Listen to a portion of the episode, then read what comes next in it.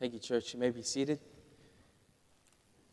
If you have your Bibles this evening, we'll be quick tonight, but rather a very pertinent subject that I'd like to preach on. And depending on how everything goes, I might actually split, split the sermon from this week and next week. But we'll see how the Lord sort of leads tonight. Let's turn our Bibles to Second Peter. Second Peter chapter three. Second Peter chapter three, and we'll begin reading in verse seventeen. Second Peter chapter three, verse seventeen. Ye therefore, beloved, seeing that ye know these things before, beware lest ye also, being led away with the error of the wicked, fall in your own steadfastness. Second Peter chapter three, verse eighteen. But grow in grace and in the knowledge of our Lord and Savior Jesus Christ. To Him be glory both now and forever. Amen. The two songs that we just sang is, a, again, a, a great reminder that God is the one that caused us. God is the one that sees us as perfect because of Jesus Christ. And therefore, as we come to His presence, as we come to His house, and we understand tonight that uh, His house is not a building, it's His people. And as we conjugate together this evening, I'd like to, to ask you a question that I've asked myself in the last two weeks. And is this, and the question is this: am I growing? Am I growing? And a few weeks ago, um, I had an opportunity to preach here again, and and, and what the, the Lord sort of allowed me to, to, to illustrate was um, how, how Doris loves to to go to the, the sales section of the Bunnings. And she goes there and she she looks at the plants that are, are worth a dollar or fifty cents, and, and the, they're just pieces of twigs. It's just, there's no leaves, there's no nothing on it. It's, it's dead in my eyes. And basically she buys that and we squish it into the van. And lo and behold, again, Um, this tree that I, I mentioned previously that used to be just a stick, um, now is flourishing. It's flourishing. It's you, you look at it. There's not nothing changed, right, babe? We we didn't put new soil in there. We just we, we, we got it and we put it into our environment where it's it's supposed to grow. We put it into an environment where where everything is just right. There's just enough sunlight. There's just enough water that's placed there. We have our kids water the garden every once in a while, obviously. Uh, before ten o'clock and after in the evening, so so we can take care of the water restrictions. Um, but this thing has just flourished. If you come to my house um, there in, in Rob's Crossing, what you'll find is that there's this random tree right next to the barbecue, and it's about this big. And it's just leaves. And it's just leaves. And it's flourishing. I began thinking about that, and as God gave us another child to to rear up in the nurture and admonition of the Lord, I began asking myself, has E J grown? Can I look back in the last year of my life and see God exponentially growing me in certain areas of my life? Do I do I see, as I read the Bible, am I developing in my understanding of Scripture? And so that's the question I'd like you to ask yourself this evening as we, again, get prepared to, to start off this month. And this month is called uh, is, is about vision. Having the right vision. See, you can't have the right vision unless you see yourself in the right way. You, you cannot you cannot be in a uh, in a state where, where you're growing leaps and bounds if you don't think that you have to grow leaps and bounds. That that tree could st- sit there as a twig and think, you know, I'm I'm alive. I'm alive. I'm doing what I'm supposed to do, but it's not thriving. And church, what I'd love our church to continue doing, because we have in the past. Continue to strive for better things for the Lord. Amen. And teenagers, you need to understand, even though you have a break this season, um, you're going to go back to school. So you know what you need to do? You need to thrive so that when you get to school, your momentum keeps going. You keep going on for the Lord. And so here, this passage of Scripture that we just read in Second Peter really just reminds us to stand firm. Beware lest ye also, being led away with the error of, of the wickedness, uh, wicked, fall in your own steadfastness. And again, you need to understand this evening, church, that God has blessed our church tremendously. He's given us opportunities last, last week to spend as, as, as families, to learn about some things. But I pray that those seeds of, of knowledge, those nuggets of truth, didn't just stay dormant, but actually started flourishing already in your family's life. Because that's the desire. And so the first point for us tonight is simply this: there is an expectation for growth.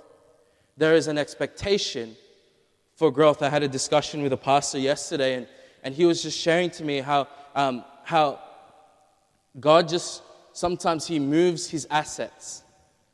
If if He if He places His asset in an area and and and that, that doesn't work, or that person is limited, He'll move His assets.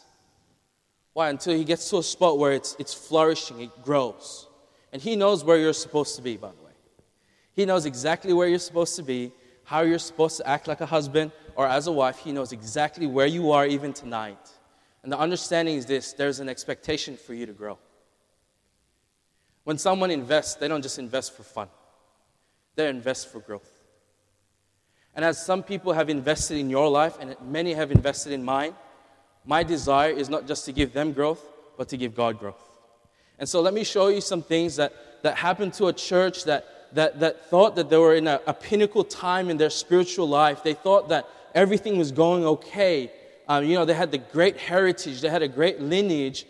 But the problem is the, the person that organized and started the church turns around and rebukes them.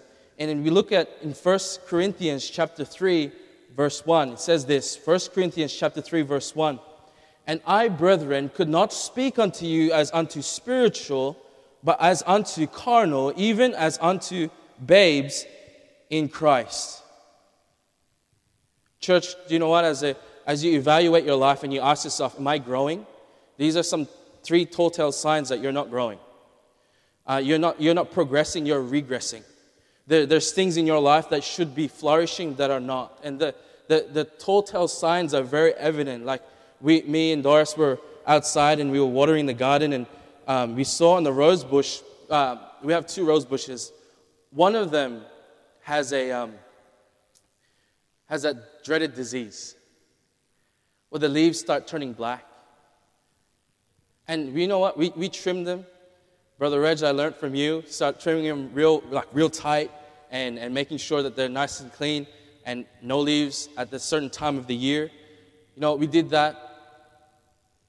But one tree, one rose is going really well. The other has the same amount of leaves, but the problem is the leaves are not the same color. It's not healthy. It's not growing. It's not. It's being hindered. And there's this understanding that if your expectation, there's an expectation in your life to have growth in your ex, growth in your spiritual life, we need to look and say, hey, is my spiritual life in this spectrum? This is it. Um, there's a retarded development.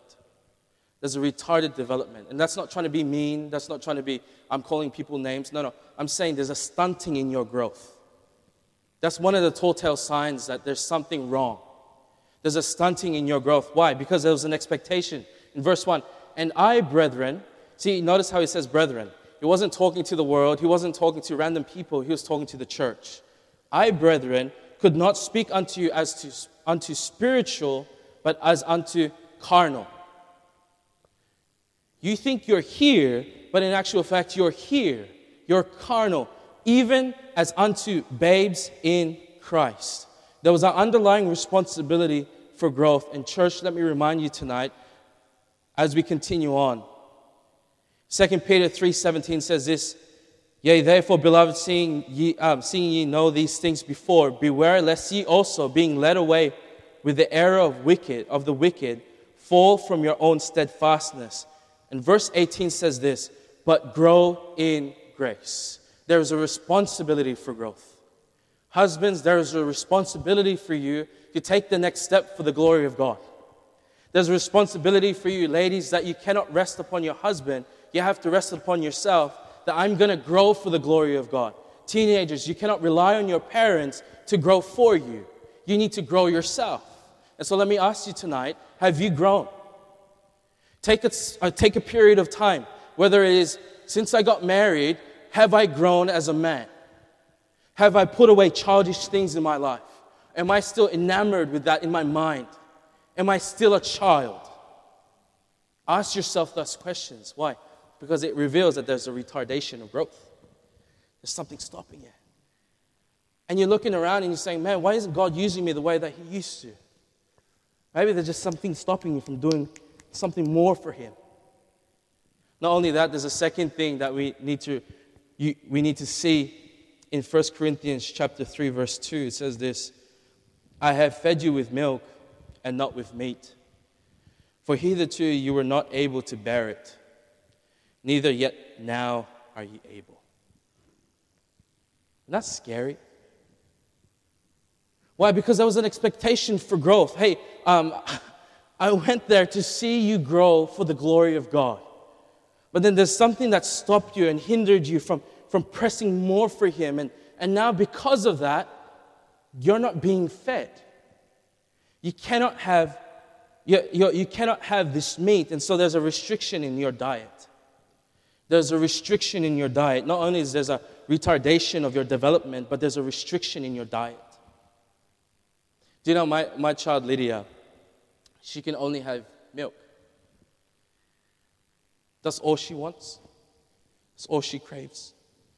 At two o'clock in the morning, she, Mama, I want some milk. She says it in a much more better song.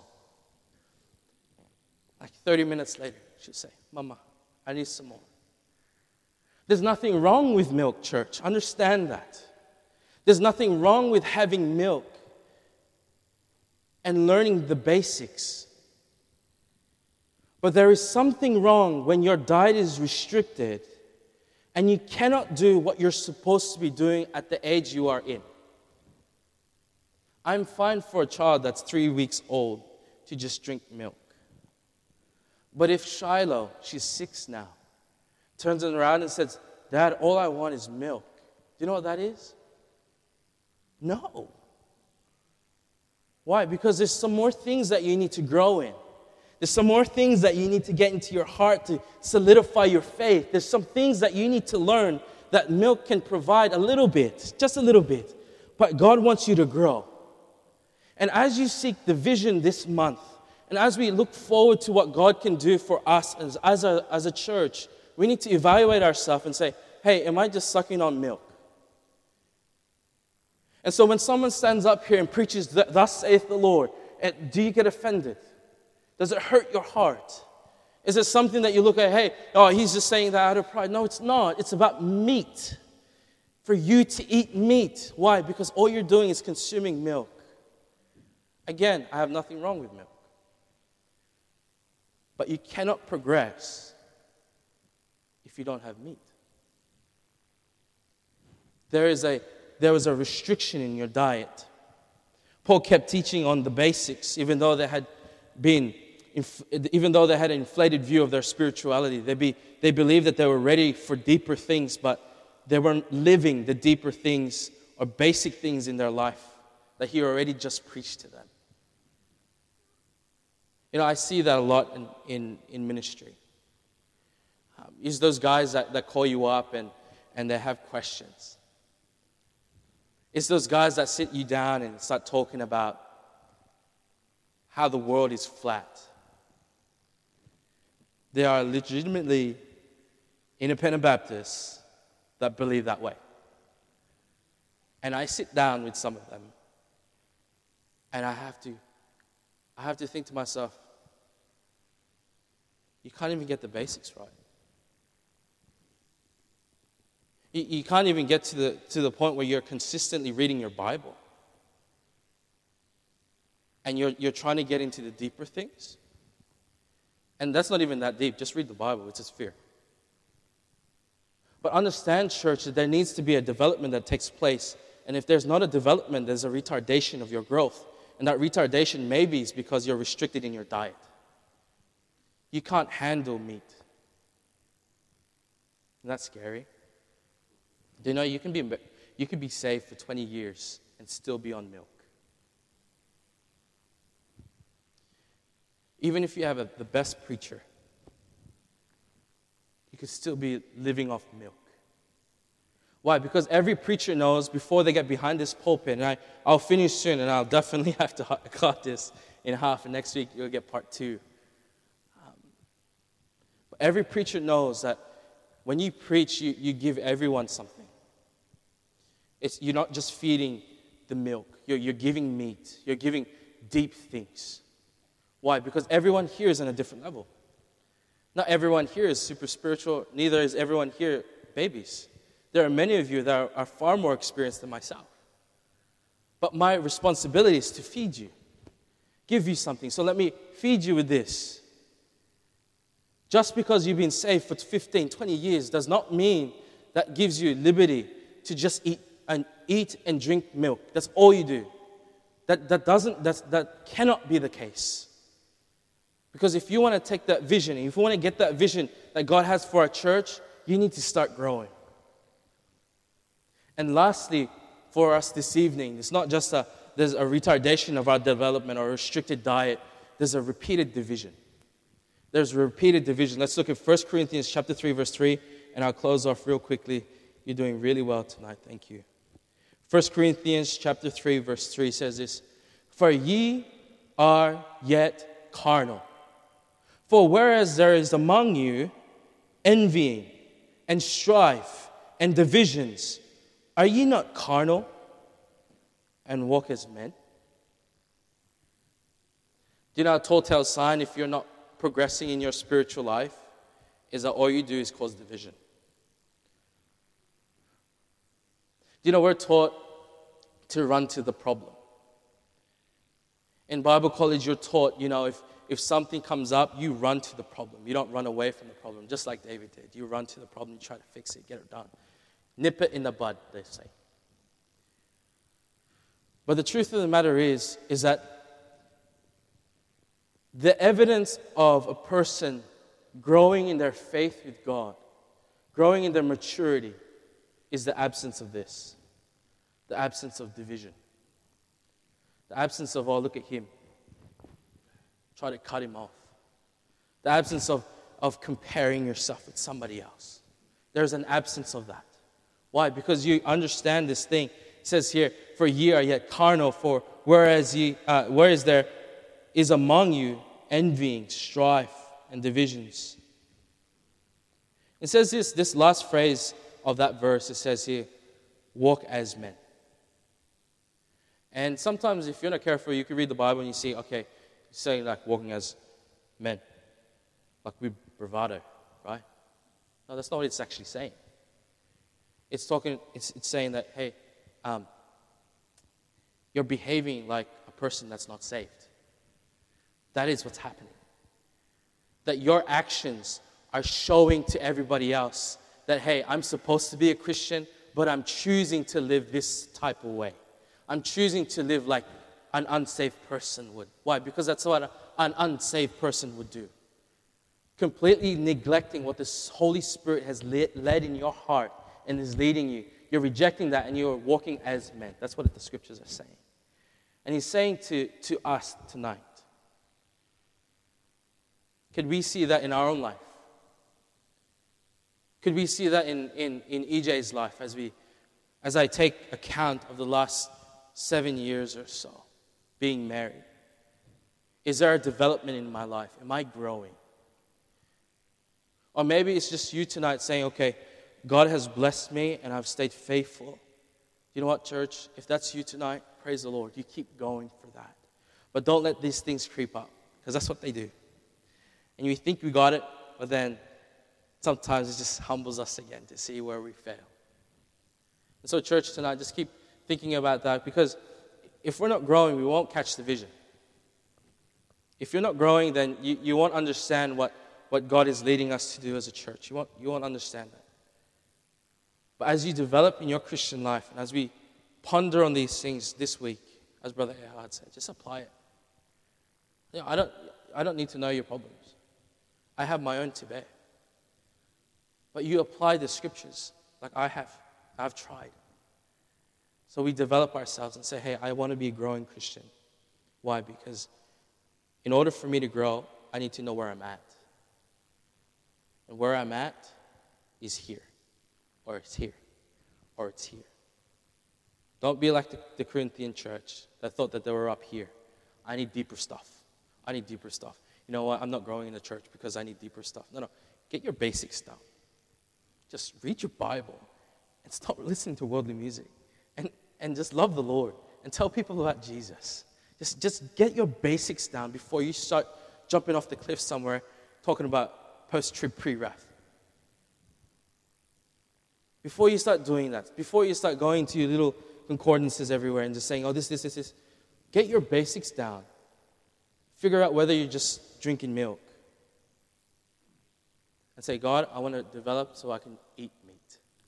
Amen? I can be a better Christian for you. So let's pray. Am I growing? Father, again, I thank you for this time. And I know, Father, that I've gone a little long, but I felt that you are leading us. And so I pray that you help us, Lord, to be, be vigilant, also to endeavor to look into ourselves, even this week, Lord, and say, I want to grow. And what is stunting my growth, whether it's a retardation or whether it's a It's a, it's a restriction in my diet. Or maybe there's repeated divisions in my heart towards other people. Whatever it may be, Father, I pray that you again just speak to our hearts. You help us to get things right. And Lord, we love you. We thank you again for, for the redemption that you've given to us from the substitutionary atonement for our sin. That, Father God, that you sent Jesus to die for us. And I thank you for that. And then bless us, Lord, even this after, um, after here, and as we pray. In Jesus' name, amen. Amen. Amen.